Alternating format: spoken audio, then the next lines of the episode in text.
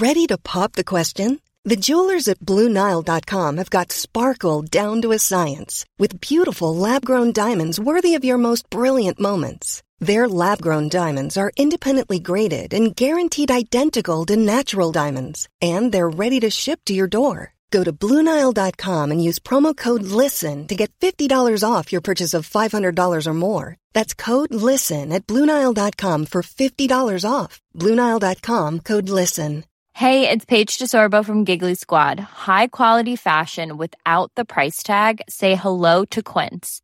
I'm snagging high end essentials like cozy cashmere sweaters, sleek leather jackets, fine jewelry, and so much more. With Quince being 50 to 80% less than similar brands. And they partner with factories that prioritize safe, ethical, and responsible manufacturing. I love that. Luxury quality within reach. Go to quince.com slash style to get free shipping and 365 day returns on your next order. Quince.com slash style. Hi, this is Marion Bartoli. I'm Mats Wilander. This is Mary Carillo. I'm Stan Wawrinka. I'm Lleyton Hewitt. I'm Andy Murray. Hi, this is Dana Prosser from Merlin, Oregon, and you're listening to the Tennis Podcast.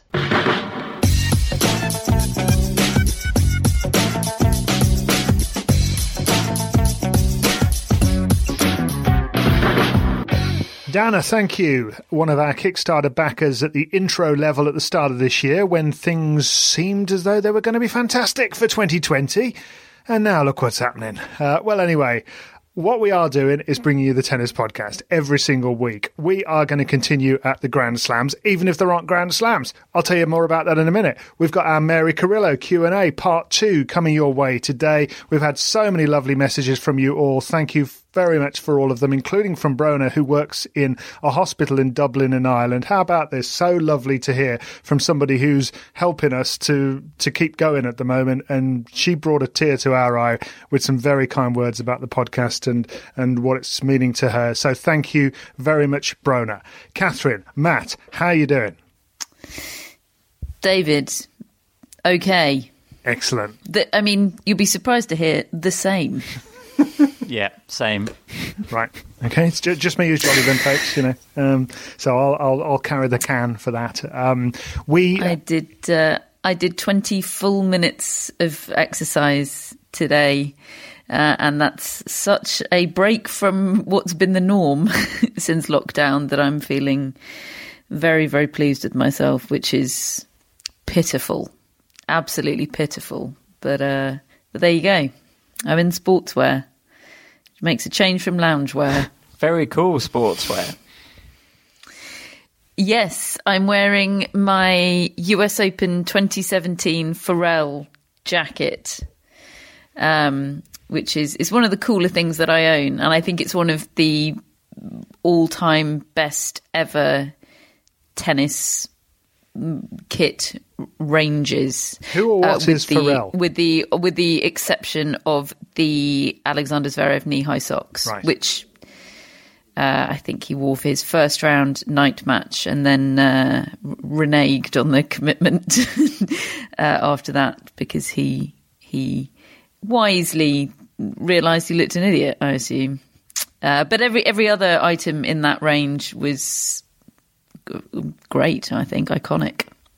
Right. So I've just described myself as iconic as I sit here Matt, Matt is wearing his. uh, Uh, looking anything but. Matt's wearing his tennis podcast hoodie. Um, and Matt, maybe you can tell me who or what is Pharrell. Pharrell sings "Happy," right? He's he's an American singer, rapper, and he got involved. Producer, songwriter, Yeah, he got yeah. involved Oh. with de- with designing that that line in yeah Right. 2017. Okay. it was very colourful. Okay, but a bit, I think I'm a bit before. It was the best thing about that US Open, wasn't it? It was a weird US Open. I'm thinking I'm probably before that time. Um, uh, hence why I'm so excited about our new uh, launch today, which is uh, to tell you all about what's going to be happening in the months and weeks and maybe years to come. Um, because Don't, David. Don't. because in the absence of actual live tennis to talk about, as well as our Q and A part two with Mary Carillo, which is coming up now, and in a couple of weeks we've got our own listener questions, which we recorded pre-coronavirus virus uh, outbreak. Now, goodness knows what that sounds like. Now, it'll be quite interesting to have a listen back. That's coming up in a couple of weeks' time. Well, the first Yeah. question is There is where an we- answer that might which, need an edit. Which ten, the first question is which uh, tennis tournament would you most advise a fan to to visit? And David, without skipping a bit, go, beat goes Rome. oh, Go to Rome, guys. Yeah. Not current advice. Well, I still love it. at all. I still love it. It's just that don't do it in 2020. Um, the uh, the fact is, though, we're, we're we're looking back in order to look forward because over the next few months we are going to be launching Tennis Relived here on the Tennis Podcast. It'll all start next week on Miami Finals weekend that should have been, and in keeping with that, we're going to go back to 1999 and 1999 and the first ever final between Serena and Venus Williams. We're also going to watch Andy Murray against David Ferrer from Miami in 2013, which was an absolute classic. So we're going to watch Serena against Venus at 8 o'clock UK time on Saturday, 3 o'clock uh, on the east coast of the United States. And we're going to go and watch Andy Murray against David Ferrer on Sunday. Who's got to answer the phone? That's my doorbell, Oh. which makes no sense at all. Who on earth would be visiting? Yeah. I'll just go and go and see. Let, let, Hang us on. listen out. I'm oh. fascinated. I, don't, I mean, who could it? Who could it possibly be? Someone you should be ushering away, I think. Yeah. Somebody you should be keeping your oak door closed to. I hope it's someone with a big pile of jigsaws. Catherine has been going jigsaw crazy this week. She's completed 1.999 jigsaws over the past week. Oh, don't. One of Oh, them, a, a 1,000 piece jigsaw complete, and a 1,000 piece jigsaw, 999 pieces complete, and the other one's lost under the bed somewhere. I will never sleep soundly until I know what happened to that piece of lampshade. Is is the um is the 999 piece part of the jigsaw still in its entirety and just sitting there? No, no, no. Oh, I've done. I'm. I've done a full jigsaw and started on a third one since then. Yeah, but what did you do with the one that was 999 p- pieces complete? Did you chuck it I up took in a the air? photo of it for you. Um, sat and felt smug for about a minute, and then put it in the box and got out a new one. Okay, fine, right. Um, Someone on Twitter very kindly offered to send you the missing piece because they had just completed the same jigsaw. Yeah, yeah. I, I, I'm not going to lie. I did hover over that offer before realizing that, you know, self-respect is one of the few things we've all got at the moment. So I don't want to relinquish mine too soon into lockdown. Right. I'll save it for like June. Okay. So, in our self respect, we're going to be in our pajamas watching Serena against Venus at 8 o'clock on Saturday, UK time. If you'd like to watch with us, we're going to be sharing the uh, the links around uh, on our social media channels. And, and in fact, if you have a look down your show notes, we'll stick them in there as well, so that you know what we're going to be watching. And, in our newsletter this week, um, Saturday night, eight o'clock UK time, Serena against Venus, and then Andy Murray against David Ferrer, four o'clock on Sunday. Then we'll talk about them on the tennis podcast. Matt has already been researching these uh, these matches and these players, and and I'm going to be trying to find the dregs of my memory to to come up with whatever anecdotes I can, and we will relive them as part of Tennis Relives. We're going to be going daily during the French Open that should have been. Uh, and if we have a real French Open in 2020 as well, we'll bring you daily episodes from that as well. Live ones. 30 French Open daily podcasts in one year. Yeah. Awesome. Let's do it. So, I thought that if the French Open were going to happen in September, you would say, "Oh well, let's let's not do tennis relived in May, June, and let's just save it all up for September." But but no, No, no. Dave wants to do tennis lived and relived. yeah. Can't wait. We can only dream of tennis lived. Yeah. yes, no, it's it's great. I'm excited about Tennis Relived. I need to do research because I wasn't alive for most of these matches that we're going to be talking about. Extraordinary. It's going to be awesome. You- you- I, I can, uh, in, in the spirit of it, Matt, I can maybe show you some of the films I was watching when I was 15 as well. Um, and uh, there's some absolute belters. such as Oh, John Claude Van Damme films, films, you know? Do you know who he is, Matt? Loosely. he does beer adverts now. Okay. He does beer adverts. Lots of enthusiasm. Um, so that's all to come. We're going to have the Monte Carlo final weekend. We'll have Fed Cup relived. We'll have Madrid, Rome. We're going to have everything before uh, before we get into the, the daily editions at the French Open. Who knows? We may end up having Wimbledon relived as well because uh, news coming to us reportedly from Simon Briggs over the weekend that Wimbledon are expected to cancel their event this week. Uh, they're going to have. They announced last week that they were going to have uh, an emergency board meeting at some point this week, which is reported in Simon's piece as being on Wednesday. Um, and the All England Club did say in their statement that they were not going to hold the event behind closed doors. They also pointed out the difficulties in postponing the tournament because of the nature of grass court tennis, and obviously the, they need a certain amount of light and. There are so many logistical challenges in order to postpone. So whether that is a possibility, we don't know yet. But it sounded as though that that would be a heck of an ask. Um, it, it may turn out that they they've find a way to to try to buy themselves a bit more time and, and see if they can still hold the event. But uh, but that's what Simon's reporting is that, that the expectation is that uh, they will cancel. So if they do, then we'll be bringing you even more tennis relived uh, here on the Tennis Podcast, and we've got loads of ideas to try to keep things interesting. We'll bring you as many interviews as we can as well. Um, but uh, yeah, what we will do is later in the week, if that ends up happening, we will bring you another show so that we can properly look at what that means for the tennis world because um, there's so much to talk about. We'd like to talk to some of the people within the game as well, and Simon, hopefully, in order to just get a real sense of, of where we are now because uh, we already know we've got no tennis until the start of June as things stand. So huge story um, already. This the coronavirus globally, obviously, in the rest of the world, but uh, having a, a significant effect uh, uh, in tennis as well. So, shall we have a listen to our second part with Mary Carillo? Should, I, don't, I don't want to be a big downer before that, but should we just quickly mention that the Olympics has been cancelled officially? Oh yeah, the Olympics. Yeah, I forgot about the Olympics. Uh, Catherine, well done. Um, yes, the Olympics are cancelled. Sorry, Catherine. I know that was uh, that's something that you has been keeping you up awake at night. Um, and uh, yeah, I mean that is the big story, isn't it? Since we were last with you, um, no huge surprise, but um, but still jarring, isn't it, when you actually hear it's happened? Yeah, well, I mean, weirdly, it hasn't been keeping me awake at night, really, because it, it's funny.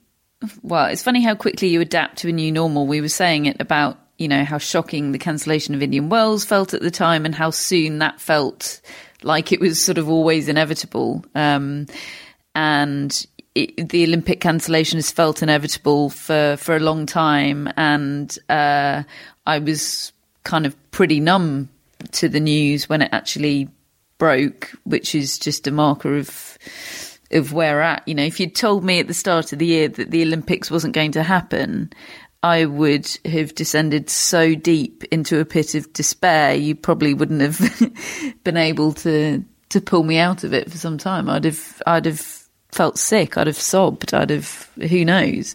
Um, but you know, when the news finally hit last week, I've I kind of felt pretty numb about it, really. And my overriding feeling right now, because as we record on Monday this morning, we got the news that they have set dates for the Olympics in the summer of 2021. Pretty much the the the the parallel dates, just just 12, 12 months on from when they they were supposed to be.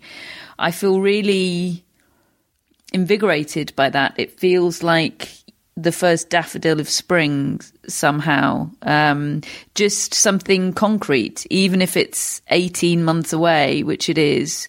Um, I think even the most pessimistic experts, touch wood, are are pretty confident that we'll be we'll be through this and and and back to hopefully something like normality by then. So it feels like it's sure enough that it's worth looking forward to, even if it's far away. And things to look forward to at the moment are uh, are few and far between because everything is on such shaky, uncertain ground. So actually, I mean, somehow I'm I'm I mean grasping at positives is uh, and silver linings is kind of the theme of our times, isn't it? But I'm feeling a lot of silver linings about the Olympic situation at the moment. Yeah, I think it was the I think Jonathan Liew wrote a piece about a month ago where he said you know the notion of the Olympics being postponed is like abolishing France. I think was the was the expression he used, and and yet it didn't feel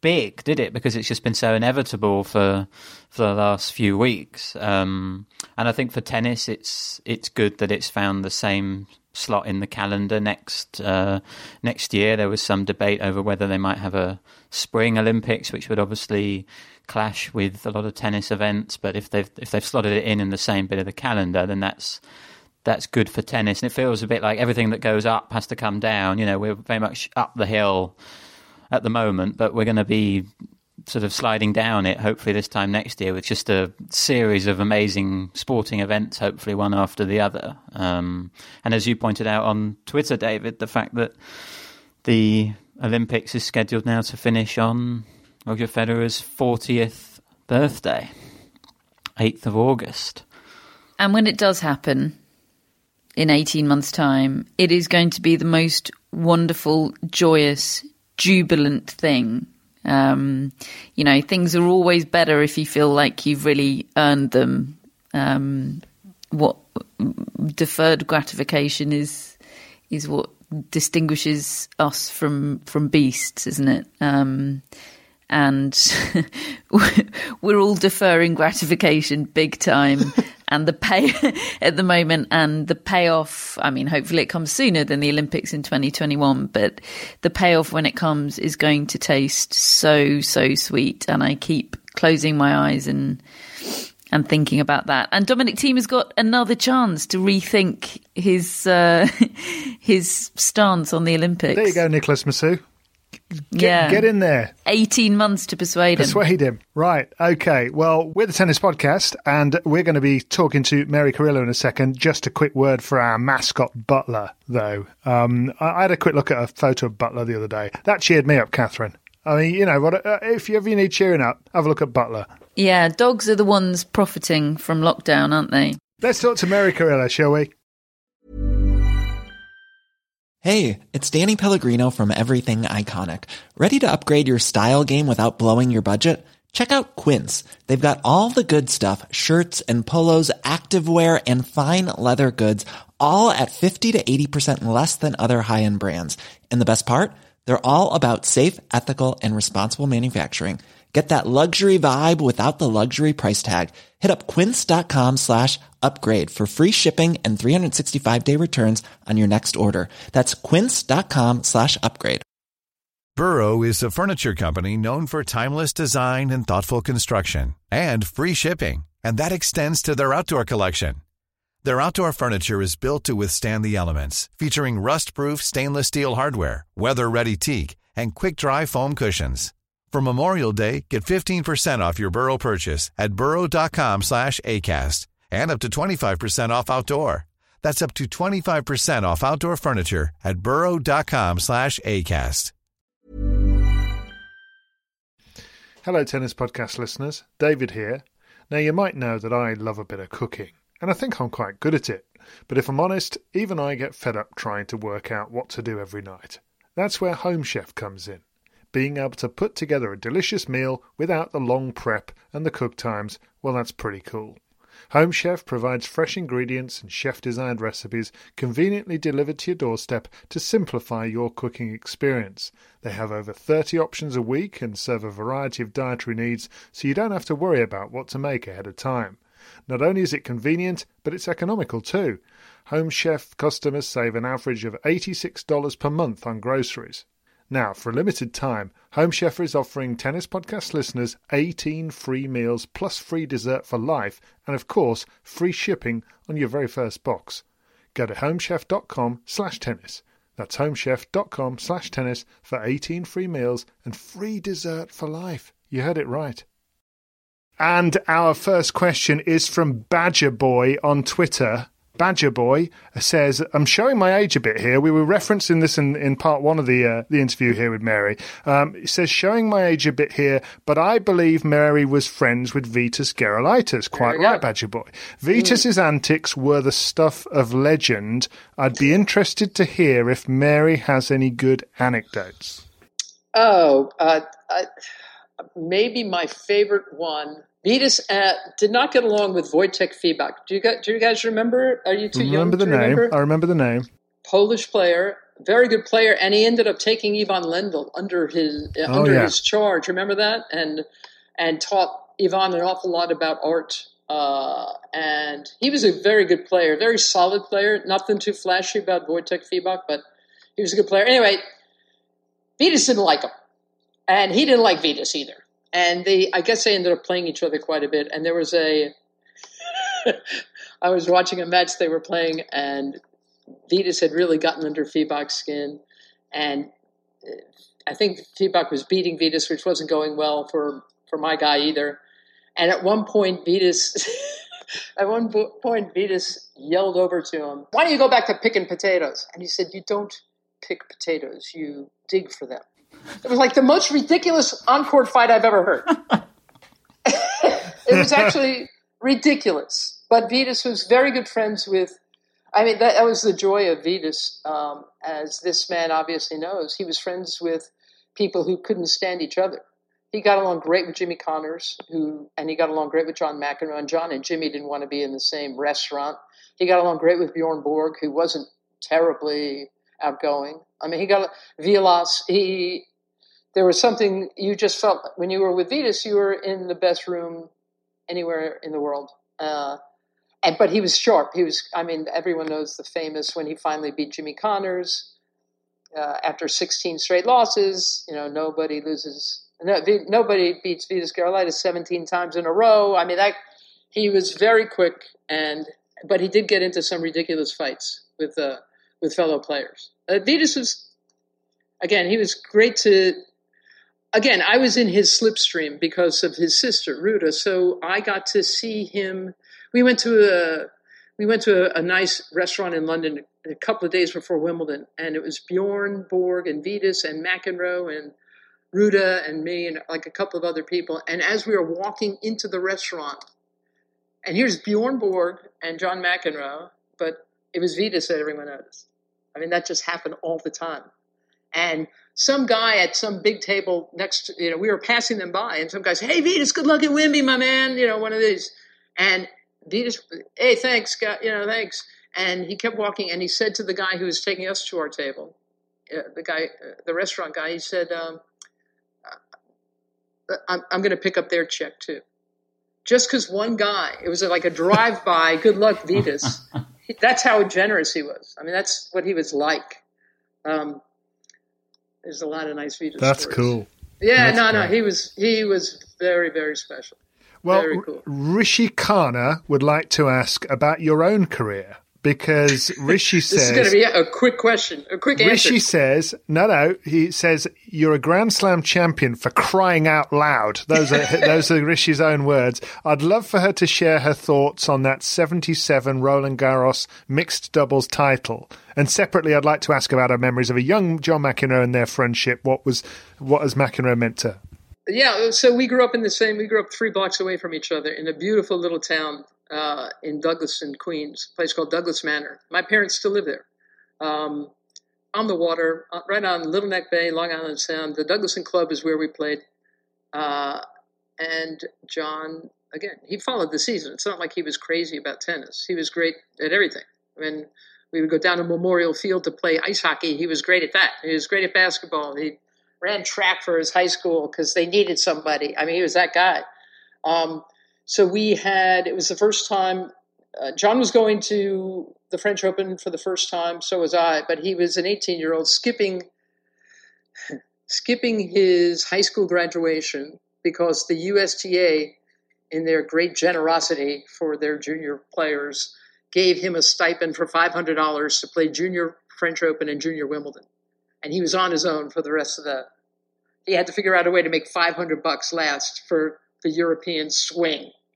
So we signed up to play because we, I mean, we'd been playing together since we were nine and 11. I'm the older one. We signed up, and it was a time, 77 was a year of uh, World Team Tennis. So a lot of the best players weren't playing. So we got into the mixed doubles draw. And as I'll never forget, we were signing up for the mixed draw, and John looked at the other teams who'd already signed up, and he said, "Oh man, I mean, we can win this thing. we like, we can win this thing." it was the first major either one of us ever. Oh, we, we should win this. Thing. Did you say? But like, but John, I'm three years like, past my hundred percent. that's that's exactly what I should have said. I'm not my hundred percent. Have you seen? You have seen. You've you've lived your entire life watching my forehand. You think, really think we're going to win this thing? So anyway, we kind of picked our way through the draw. John won juniors that year as well, Junior French Open, and uh, I was choking so badly for the final. Um, and we were playing on, you know, Chatrier Stadium, this huge. And John, at a certain point, I, I couldn't serve, and John just said, "Look, just kick the ball in the court and I'll do the rest. Just bend it in any way you can. I'm not kidding. Those are our, now that's on court coaching. that, my friends, is what I is what I'm there for. And that's what I did. I swear to God, I just bent it. It barely whispered. It barely hit my strings. That's how bad it was. So, we, and then of course, so now we win, and uh, Wimbledon's in a few weeks. And John, of course, we sign up for mix at Wimbledon you know, we're on a roll.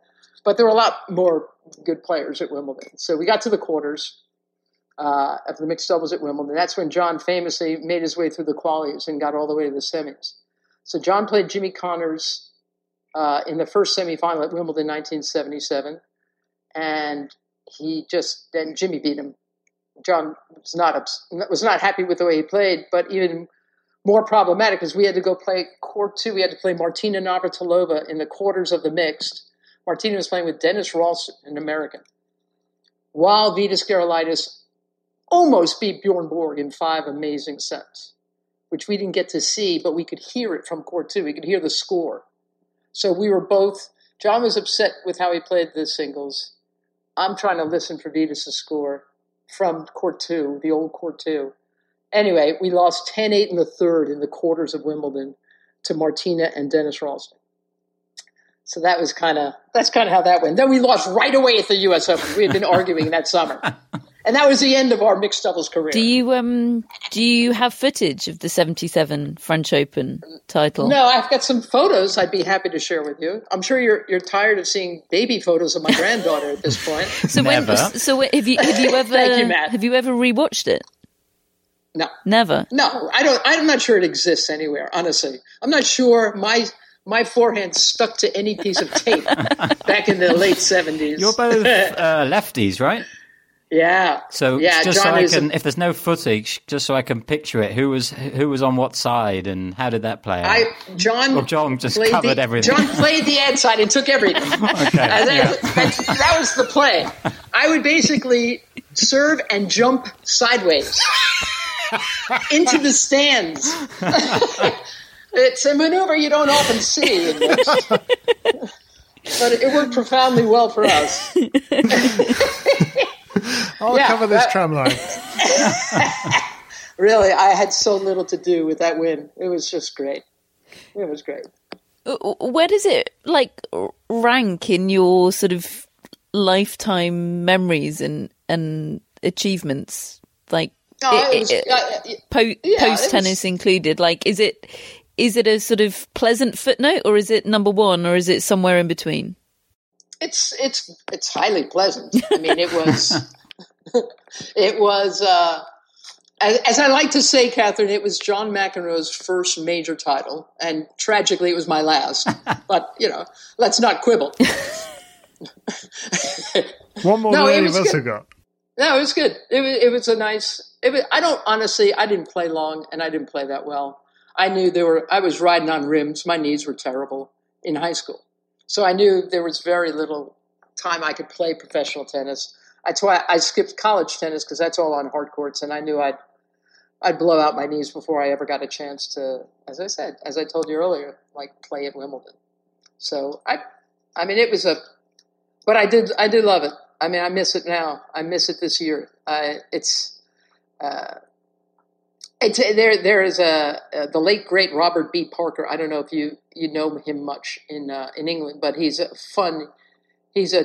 He was a, mis, a terrific mystery writer. He a cop, kind of a, a cops and robber. He, he made. He, he's a good writer, a best-selling author in this country.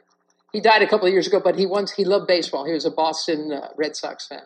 He loved baseball, and and every season, you know, he said it's baseball is the most important thing that doesn't matter.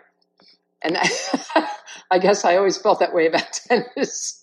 I mean, in the grand scheme of things, you know, I guess it doesn't matter, but for me, it's the most important thing that doesn't matter. That's perfect. Um, Catherine needs a bathroom break, everybody. Yeah. Ah. oh, thanks for outing me, David. I'll be really quick. well, I'm just giving you a, giving you an opportunity. Shall I carry on? I'm, I'm just going to carry oh, on. She, now we get she, to talk about her. Yeah, she she can come back because the next. Am I keeping my question, device rolling? Am I still recording? Yeah, keep keep rolling, keep rolling. All right, keep going. Um, the uh, the next question is from Paul Warren on Twitter. Okay who says, I would love to hear about the difficult decision to retire because of injury and to take the step into broadcasting and how that happened. Look, I, broadcasting, it, uh, it wasn't difficult for me. I, I um, the last tournament I played was 1980 Wimbledon, first round. Uh, lost to Pam Teeguarden, uh, an American uh, veteran, uh, very quickly. I was afraid to move. It was, and they made us play through rain. So I knew that was my last. That was going to be my last match. I was, uh, my knees were terrible anyway. Um, and then I, but I had done quite a bit of teaching at a high school for the late great Harry Hopman. Um, and I figured, all right, well, and I had skipped college, um, so I figured I'll, I'll probably go back to school and I'll I'll do some more teaching and figure out what I was going to do. And then I mean, it's not like there was a lot of tennis on television back then. It's certainly not a lot of women's tennis. Uh, and until pretty recently, women, at least in this country, didn't get to call men's tennis. So there wasn't a lot of women's tennis. A producer who had heard me once uh, just do an interview, basically, that turned into calling a match. A couple of weeks after Wimbledon, he said, Would you be interested in calling some women's tennis for USA Network? And I was madly available. I was on my way to more knee surgery. I said, "Yeah, sure." So that's how it started. For me, there was no there was no pain involved in that decision. I was glad to get the work, and but I, I didn't consider it a, a, a new job. I mean, it wasn't. I did a couple of tennis tournaments that year, and then a few more, and then uh, eventually I started calling men's tennis, which made things a lot better um, for me and then I started doing other sports and working for other networks, and it turned into something. But I certainly didn't go in. I love it, and you, I'm sure you, you two have interviewed players who say, and then when I'm done with this, I'll, you know, I'll just get into TV. And I'm thinking, honey, you haven't said an interesting thing in 12 years. you're gonna, you're gonna just walk into a booth and continue not to say anything. Like I don't know about that. I'm not sure about that. Um, yeah, it's it's, again, it's interesting, is isn't it? Because um, I we we've done a another listener Q and A that we're going to have uh, have it probably next week, in which I, I talk a bit about radio and TV broadcasting, the difference between the two, etc. But I just sort of wonder, given that you've made that step into the into the commentary box from from playing, were there were the people that you sought out to try to get guidance on on what works and what doesn't? Um, you know, Bud Collins. I got to work with Bud, the late great Bud Collins, at an early age, and he was he was he he. I'd learned a lot. Not that I sought him out and asked him a lot of advice, but if you sit next to that guy, after a while, he's going to rub off on you. I love that he he took the sport very seriously. He didn't take himself so seriously. He had a very playful attitude he liked he liked using words and and you know putting them together and creating if when Bud Collins would walk into a, a you know the media room at a tennis tournament in in my country anyway, you felt like the tournament was a lot bigger all of a sudden. So I think I learned a lot from Bud, and then I, I went from color commentary to play by play.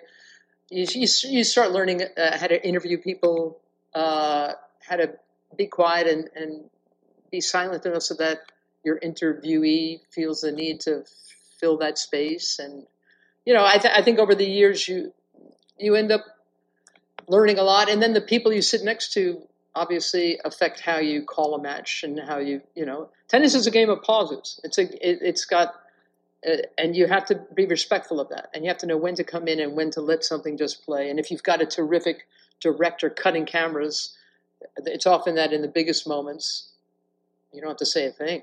You you just you just meet the moment by being quiet. Um, so yeah you know you learn a lot of things and then you want to develop your own voice anyway. Um, and your own jargon, your own your own way of, of looking at matches. Um, but I've also I've gotten to sit next to really good people over the years. You know, I love working. I love sitting next to Lindsay Davenport.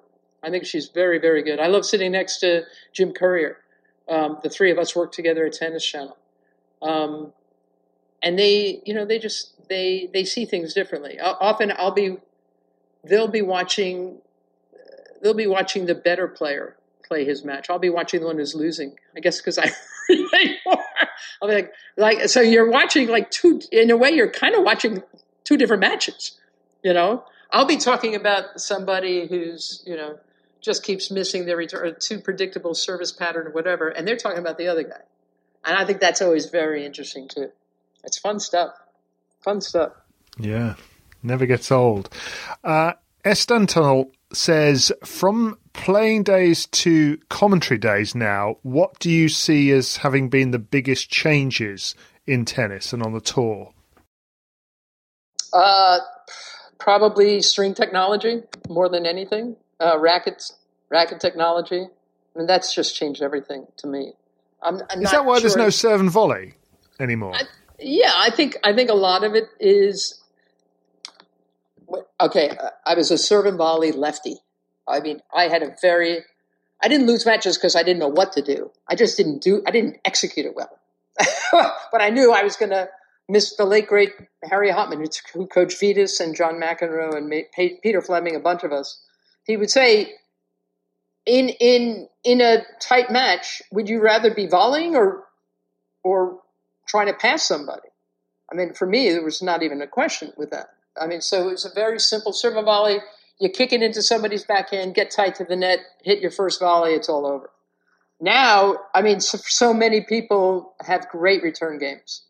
They've got they've got these powerful rackets and really good strings and open stance forehand and backhand returns, and their backhands are bigger than their forehands. A lot of them on the women's side.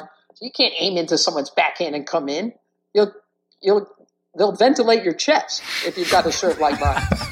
So I think that's a big reason why people don't serve a volley anymore. I, I, do think the two-handed backhand uh, did a lot to make volleys go away. Do you agree? Forgive a, a, quick moment of indulgence. I'm going to ask the question, which I expect my dad is shouting at whatever audio device he's listening on right now. Um, okay. uh, which, when you you said string technology, any any development in particular with string technology, or just the general ev- evolution thereof? Guga, Guga Kuerten strings, Catherine.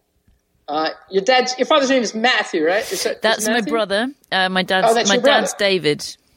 David, yes, know, David terrible Whitaker. name. It, it, no, that's a good name. That's bi- bi- biblical. Bibli- they're both biblical. Not everyone um, connected with the tennis podcast has the same name.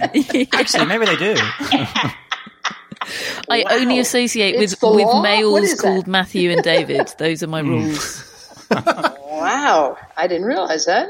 Um, no, to David's point, I, I think uh, when Guga, when he started using those strings and winning French Opens with them, I mean, so live, it hang, what, hang, what, what were they? The strings, it's the kind of strings that hung onto the ball and allowed you to really cover it, impart so much spin. And, and then did, I mean, did Guga it... had these really long takebacks and elaborate follow throughs and – the ball just bounced like crazy. There was a time when Andre Agassi thought it should have been outlawed those strings, and and and now it's usually a blend that players use, but Did did suddenly everybody start playing with Guga strings? No, but a lot of people use a some iteration of them now. It just changed. Then Babolat rackets, the lively stuff that Rafa Nadal uses. I mean, uh, I genuinely feel that uh, the power of rackets and the liveliness of strings. If if if player if so many of these players today used wooden rackets, their form would be so much better because it would have to be. You see Serena and so many other players who can hit remarkable shots from 10 feet behind the baseline, falling off their, you know, falling backwards, and it's still a winner. You know, so this crazy, violent stroke that you would never be able to do if you were using gut strings and wooden rackets with small heads. So I think that in my in my tennis lifetime, that's changed more than anything. And I also do think two-handed backhands just that that changed things too. And I think also that the way people play tennis now helps to explain that why people have hip injuries now, uh, have off wrist, the, the other wrist injuries. You know, the ball's coming out and they're trying to hug the court. They're they're hitting with wide open stances, so they're putting stress on muscle systems that did, that didn't happen when I when I played. It just didn't. I'd So so be- love. I'd love to watch some tennis today with a wooden racket, with everybody using them. You know, just make a tournament where they've all got to use a wooden racket. Who would win? And and who who would hold up? I mean, are you thinking Roger right away? He would adapt well, wouldn't Yeah. he? And and Uh, but yeah. I, I think I think Nadal would r- adapt remarkably well because he's shown his ability to adapt all the way through his career, even though he hasn't got a natural. yeah, but then his, his grips. Think it. about his grips. Uh, A- Yeah. Ash Barty. Would would he have to change? Ash would he have to Barty, completely surely, change? uh, in the women's. oh yeah, oh yeah, oh it could be done. It would be fun. I watched Pete Sampras play with a wooden racket, and it was like. And I I also saw Mar, uh, Martina Navratilova and I years ago. We did a feature on wooden rackets because Martina won a lot of them, a lot of her her big titles with wood. I was great, God damn it. Anyway, um, I've still got it, bitch. Anyway, um, so we took we took Taylor Townsend. sorry, Martina, get off the line. I'm trying to concentrate here. God damn it. Um, uh, anyway, uh, we took Taylor Townsend, Catherine, on a grass the grass courts of Wimbledon. We took her to Aorangi and gave her a wooden racket, and she was great. It was like nothing, man. She everything because she's got a slice backhand anyway. She's got beautiful volleys. She doesn't have complicated grips. She doesn't have to do major grip changes that so many players would have to do. It made wooden rackets made total sense to Taylor Townsend. I'm I'm here for any uh, tennis rule change or evolution, which which makes Taylor Townsend more of a thing. Oh, she's lovely, for it. isn't she? Yeah. Her match against Halep was Oh. unbelievable at the U.S. Open. I argued It's that it was my match of the year at our end of season Yeah. awards show. It a That's joy. not a bad call. I was just Yeah. I was just thinking about the I, I played a tournament at uni with wooden rackets, and this is so pathetic. I I had to stop after like half an hour because the grip was so bad. It was giving me a terrible blister. Was it the old leather grip? Yeah, I just it was Ah. just ruining my hand. Yes. Why I couldn't you have used that when you played me? I mean, Could, could you just quickly before we move on? Could you f- f- just finish your sentence, which started? I saw Pete Sampras play with a wooden racket once, and it was dot Oh, dot he dot. was, oh, he was beautiful. Oh wow! I I mean, he he played he played beautiful. I mean, and again, Pete's one of those guys who grew up idolizing Rod Laver and you know Roy Emerson and Ken Rosewall. I, and I think he probably I think I've seen pictures of him as a little boy when he still had a two-handed backhand. I think he started with wood, so that would make sense. And and he had spectacular grips. I I, he, I loved his game. I thought uh, every now and then I have to remind people how great Pete was when he when he won his final major and, and did that mic drop. And I mean, that guy was a joy to watch. Uh, and I love watching Agassi, and I like them against each other. But Pete was my kind of guy. He was he was my kind of guy. I thought he was great. And now we don't even we barely mention him when we talk about all time greats. David does. Oh, he was my does. he was my hero when I Yeah. was uh, before I got before I started working in tennis. Sort of the crossover of in the mid nineties. He was he was the He man your for guy? me. Yeah. Oh yeah. No, I loved him. He was great. Did, did you ask for a Sampras haircut? What was a Sampras haircut? I don't think my I'm not really a hairy type. You know. I don't think I could really pull off the um the swarthy look. and, I, the and I chest tell you. David, one of, one of my all time favorite matches involved Pete Sampras, and it's one that has been lost in the mists of time. But Pam Shriver was working for ESPN, and she interviewed Nick Bollettieri, my guy, before Tommy Haas was going to play Pete. And Tommy had this is at the U.S. Open, and Tommy had been playing really well. Tommy, when he, he got up to two in the world, man, could he had a beautiful game, uh, big serve and big off the ground, and Nick had basically told Pam that this was Tommy's time.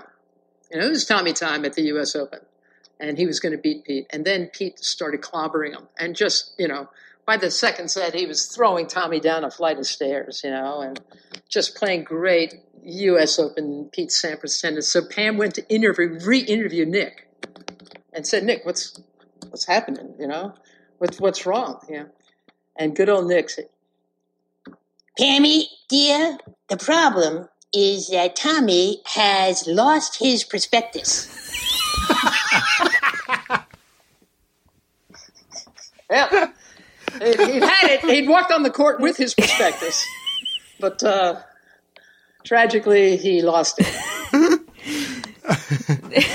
Ah, Nick. Anyway, I think Pete ended up winning the U.S. Open that year, but with with but he had to get prospectus. through Tommy. Yeah. Pete kept his prospectus. Is that what we've all been missing all this time? Ah, the old prospectus. I knew and I'd the missed nose of the elephant. Let's- There's a whole bunch Yeah. of things. Let's all use this m- mandatory hiatus to find our prospectus. Good, good, good luck with this one. Sa- Sa- Sammy on Instagram wants to know what's the worst match you've ever commentated on. Oh, I, I'll tell you what. Isner Raonic springs to mind. I- I- Why is that? Oh, why do you think? I, it was the same friggin' point over and over again. And I, I'll tell you what, it got to the point I was calling, I'll never forget this. It was a couple of years ago, a hard court match, Raonic Isner, all right? And I'm, they're both lovely fellows, I'm sure. You know, this takes nothing away from, I'm sure they have both have sparkling personalities off the court, but it was the same damn point over and over again. And I was calling it with Lindsay Davenport on one side of me and Paul Anacone on the other. And we were all trying to take the match seriously. But I mean, there was no rally. So it was just rallyless and artless and and- Paul Anacone, who's usually a very straight up kind of meat and potatoes guy, you know, at a certain point, I'm trying to insinuate that maybe there are more tactics involved, more subtlety than we're, what we're seeing. So, I, and Lindsay's there like giving me this, and every now and then she's, you know, she'll give you the finger during a match if you say something like, like ask her a question. They're both awesome, but and I, so I tried to say something like, well, maybe you know the serving pattern of, and and Paul said, no, no, there's no, there none of that. He like cut me off. Like here I am trying to like breathe a little bit of life. I'm putting the paddles to this hmm. match, you know. And Paul said, no, no. And that, anyway, as you know, there's a cough back button, you know, when you don't want to go over the air and let people hear you either cursing or laughing or whatever. We rode the cough back button, all three of us, for about 10 minutes. There was utter silence until someone finally won the tiebreak, and I said, we'll be back. so to answer your, your, your listener's question, that was it. Dave, BBC Radio uh, troll David at Wimbledon by assigning him to any match involving two players over six foot five. Yeah. Uh, Yeah, So. David is covered uh, Raonic Opelka, was it last year, David? Yeah, that's it. Yeah, the, so you'd got six foot five Raonic, I think, six foot seven me, and seven foot Reilly Opelka. That, my dear fellows, was the gag. That was the joke. Yeah. They did it just for a single use gag on uh, Yeah. primetime BBC God. Radio. Thank That's actually- you, bosses. Yeah. oh man, yeah, that stuff's hard. But honestly, we were quiet for like over ten minutes, just laughing. Just, it was What were you saying about crackling good le- letting the tennis breathe during Exactly. commentary? Yeah. Just- yeah. That's sometimes you've just got to let a match like that wash over you, don't you? Uh, we have one more question here, Yes. Mary, uh, from Cam Grabsky on Instagram, who says, "What's more likely to happen, Mary?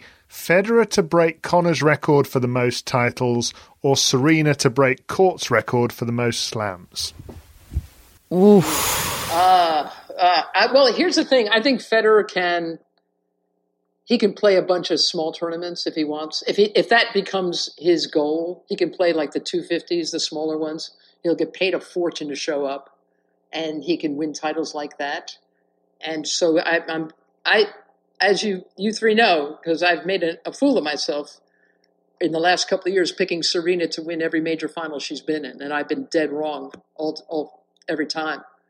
Uh, again, I worry that Serena, this uh, of all the the problems that the global pandemic is causing, I think for Serena, um, she carries the weight of her own history a lot heavier, I think, than than Roger does his. I think Roger's he's not as fraught, it seems to me, with the idea of breaking anything at this point. He just wants to you know, he just wants to keep playing, and I think he enjoys it more. Um, I think he understands when he walks out on a court that everyone there is trying to lift him up. Whereas when you watch Serena sometimes walk onto these big stages, you feel the weight of everybody watching her. Like she walks like that, leaden, leadenly, if that's a word. I, I think, I think it uh, again. I, you can pad your record if you're Federer and you want to do something like that. I can't imagine. And who knows what what's important to those people. But uh, I wouldn't mind seeing Serena have a, a couple of more looks. But I think I think Roger again can play some small ones and, and get there if he wants to. Do, can you really see Federer doing that, Mary? Because it would be so, as you say, the the weight of history. He he certainly gives the impression, Federer, that the weight of history doesn't sit upon him uh, in quite the Yes. burdensome way it does, perhaps uh, with others. But if if he suddenly turned up at Winston Salem and uh, Newport, Rhode Island, we'd it would be a tell. Right. It would be a tell, right? It would be a total. Tell. it would be a total. I've never played yeah. I just I wanted can to see it. what it was like, but you know, I just wanted to, but I mean, I'm talking about, uh, yeah, I, I don't see him entering uh, maybe uh, the North American tournaments, but he can play Basel and, you know, a couple more times if he wanted to. He could play uh, some grass court tournaments he's never played. Oh, you know, I, I usually play here, Halle, but maybe now I'll play Eastbourne. I mean, I can see him. I, again, I don't know what means the most to these people at this point. I'm sure he's It would- for heard that, would- that Nottingham in June is really lovely. That's what I mean. If Pete Sam, if, if if Roger Federer turns up at Eastbourne, Wasn't So will we. Wasn't there one year that Serena played Eastbourne? yeah, Yeah, yeah. That and and and again, it, look, it, players are going to play. It, you talk about tells. I mean, you look at the tournaments that Venus Williams plays in now. She's going to what? She turns forty this year. She plays at tournaments where you know she's getting huge guarantees. You know, uh, whether it's in the Mid East or in China. You know, um, you, and that's fine. I mean, that makes that makes sense if that's what she wants to do, and that's you know they want her to show up you know that's all good. But a lot of times you can tell by like and that's the interesting thing for me if the french open is serious about playing this year after the us open serena has been shutting down her season after the us open for years. Uh, and basically rafa nadal does the same thing right? I mean pretty much. Um, you know the guy dude's got a rest after his us open uh, effort so uh, look, I don't know what I, I genuinely. I know I'm maybe I'm supposed to be some kind of insider. I have no idea how much tennis is professional tennis is going to be played this year. yeah. None. No, none of us do. Um, what one other thing I just wanted to ask you, um, Mary, you, you mentioned uh, in the first part of this show, just just in passing, having been at uh, the funeral of uh, Jeannie Ever- um, the sister of Chrissy Evert, and I just wondered if you could give our listeners a little bit of insight as to the person that she was uh, and memories of her, because we we heard her name obviously when she passed away. We heard the details of. of of the fact that she played, you know, I, I didn't know an awful lot about her, but, Yeah, but I'd be, I'd Jeannie be was curious great. to know. Jeannie was terrific. Um, again, she's. Uh, I just turned sixty-three. Jeannie would have been sixty-three in October, a couple of years younger than her famous sister. Um, and I had been to when Chrissy lost her dad a couple of years ago. I was at that. I went to that funeral as well, and um, Chrissy, you know, she's one of my favorite people. I love Chrissy. I love Martina. I'm, I'm lucky enough to have really gotten to know them well, and I knew Jimmy Evert that, guy loved his tennis, watched a lot of it. And when Chrissy went to the podium, uh, not a podium in a church, when her, she went to give her eulogy, her, her uh, and I'm thinking, how is she going to pull this off? And she did with great grace and sweetness. And she did the same thing just uh, earlier this year with Jeannie. Jeannie had been battling terrible cancer for a couple of years she was a terrific junior player. When she was 15, she beat Margaret Court. Um, she didn't have the same focus as Chrissy. She was very short. She was only about five one, so you know you could kind of she can get overpowered. But boy, oh boy, she was terrific. And um, there was this uh, famous quote uh, where Jimmy Evert was trying to convince his younger daughter that she could be great too. She could be a champion, and Jeannie famously said back to Jimmy Evert, but I want to be happy. I mean, that meant more to her. And imagine being Chris Evert's kid sister. I mean, that can't be an easy thing to follow. But Chrissy gave a beautiful speech. Uh, the church was packed for Jeannie's uh, funeral. Uh, Martina had been skiing in Aspen and she came. Uh, Pam Shriver took the red eye from Los Angeles. Um, uh, there, there were quite a few uh, of us oldies. You know, Elise Burgin, who I who I know has done some international commentary as well. Chrissy talked about how terrific her sister was, and and how loving and loved she was, and what a great sister, mother, daughter she was. And then she told this story about how well, in an effort to explain how well Jeannie took being Chrissy's kid sister. Like she always, you know, was gracious about about it. And Chrissy tells a story about one time she and Martina played a doubles match against Jeannie Evert and the Russian Soviet at the time, Olga Morozova. And Jeannie and Olga won that match. And Chrissy, who's highly competitive, as we all have seen over and over again, was that way with her sister too. And Chrissy tells the story. She said, I didn't talk to Jeannie for three days, and we were sharing a room. and this, every one of us just rocked with laughter. That in the midst of this really sorry day, that Chrissy would, would tell a story like that and make us all smile. Um, yeah, Chrissy's been through a lot in in the last couple of years. She's lost people she's truly loved, and um, and I have to say, I I wonder sometimes. You know, we get together, all of us. Uh, Billie Jean King uh, obviously is a big part of all the reason we get together a couple of times. All of the oldies and and enjoy each other's company, and I just cannot imagine that happening easily anymore. You know, I I just we we mean a lot to each other. Um, we've all we've gone to each other's weddings and funerals and uh, happy times and sad times, and I'm very glad to be. I'm honored to be a part of that community. I'm honored, and um, yeah, Jeannie Evert was was somebody very special. Mm.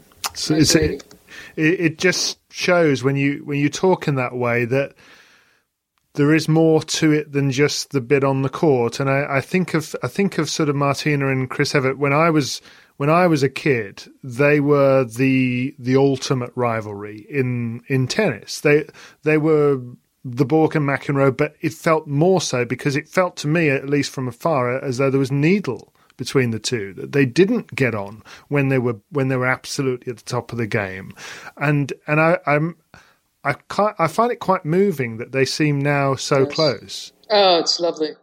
It's lovely. I mean, considering that uh, they basically made each other cry like every other weekend, you know, at some in some locker room somewhere in the world.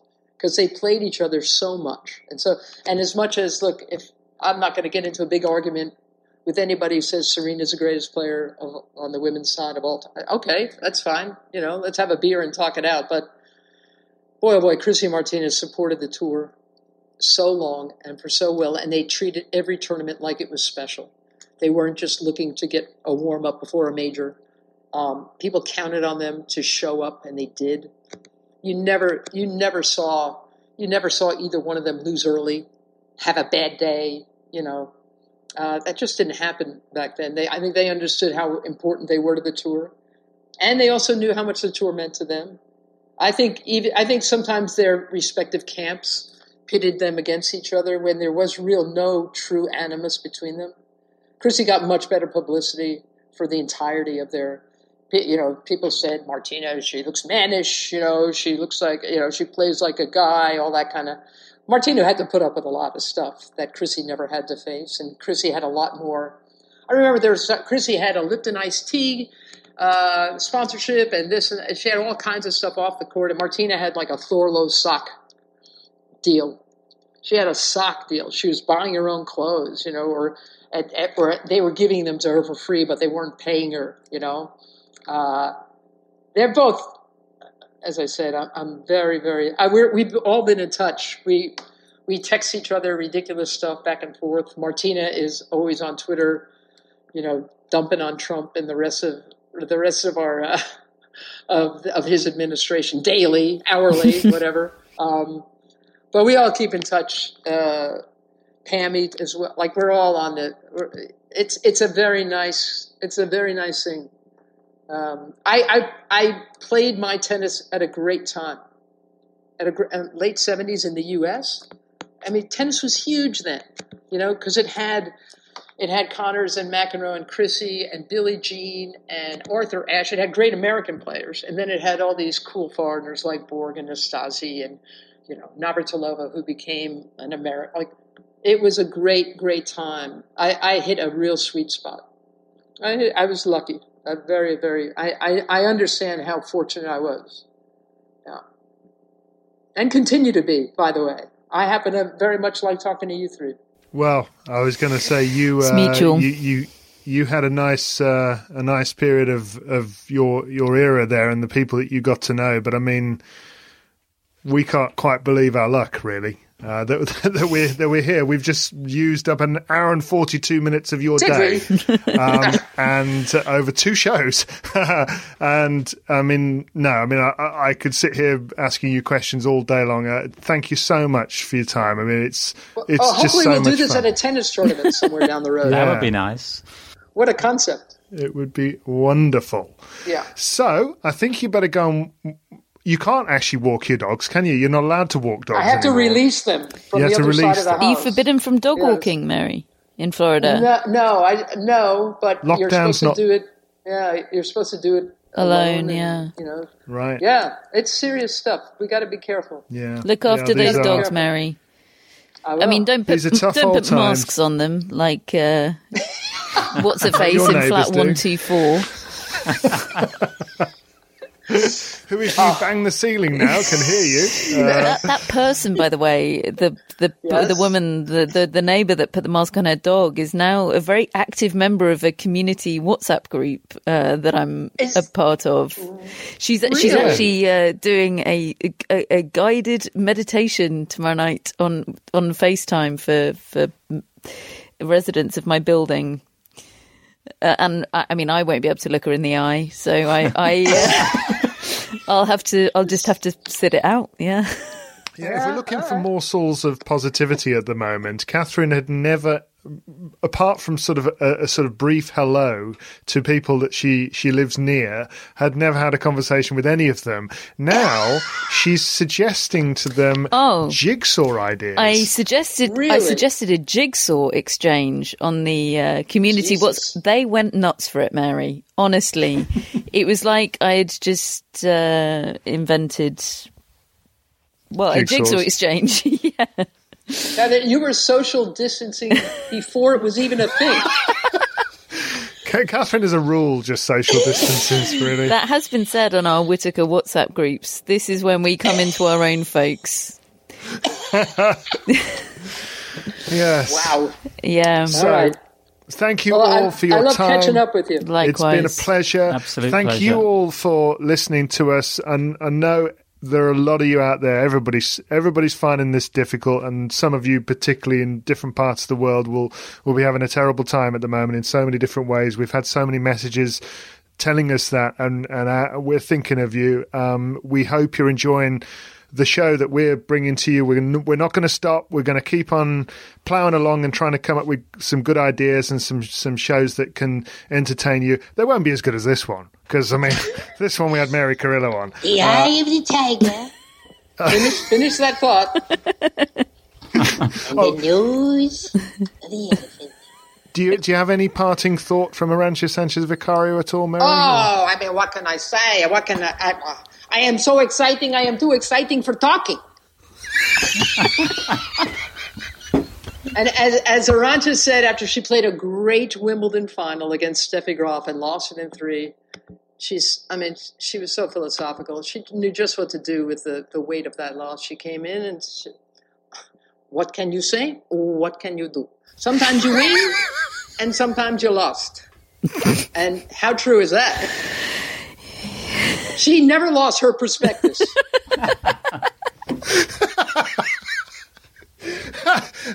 And with that, dear listeners, I'm going we'll away leave you now. here on the Tennis Podcast for another week. Um, I don't even know if I've got the energy for any shout outs. We got any shout outs, Matt, or are we, are we waiting for next week? He's lost got his any prospectus. Um, I haven't got any shout outs. Okay, we, we haven't. even- We're, Shout we're, out to Mary Carillo. we're so we just want Mary impressions, so no shout outs this week, folks. Uh, so, and we've had the full gamut. Uh, and uh, listen, we will be back again next week for sure. We'll bring you whatever we can. Sooner if Um, the FFT uh, make an announcement in the interim. Yeah, yeah, absolutely. Um, and we, we, we, Oh, we, we can't wait for, for more tennis podcasts. And uh, thanks for listening. We'll see you next week.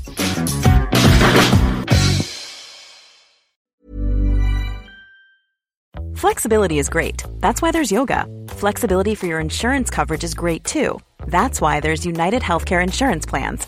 Underwritten by Golden Rule Insurance Company, United Healthcare Insurance Plans offer flexible, budget friendly coverage for medical, vision, dental, and more. One of these plans may be right for you if you're, say, between jobs, coming off your parents' plan, turning a side hustle into a full hustle, or even missed open enrollment. Want more flexibility? Find out more about United Healthcare Insurance Plans at uh1.com. Mom deserves the best, and there's no better place to shop for Mother's Day than Whole Foods Market. They're your destination for unbeatable savings, from premium gifts to show-stopping flowers and irresistible desserts. Start by saving 33% with Prime on all body care and candles. Then get a 15-stem bunch of tulips for just $9.99 each with Prime. Round out Mom's menu with festive rosé, irresistible berry chantilly cake, and more special treats. Come celebrate Mother's Day at Whole Foods Market.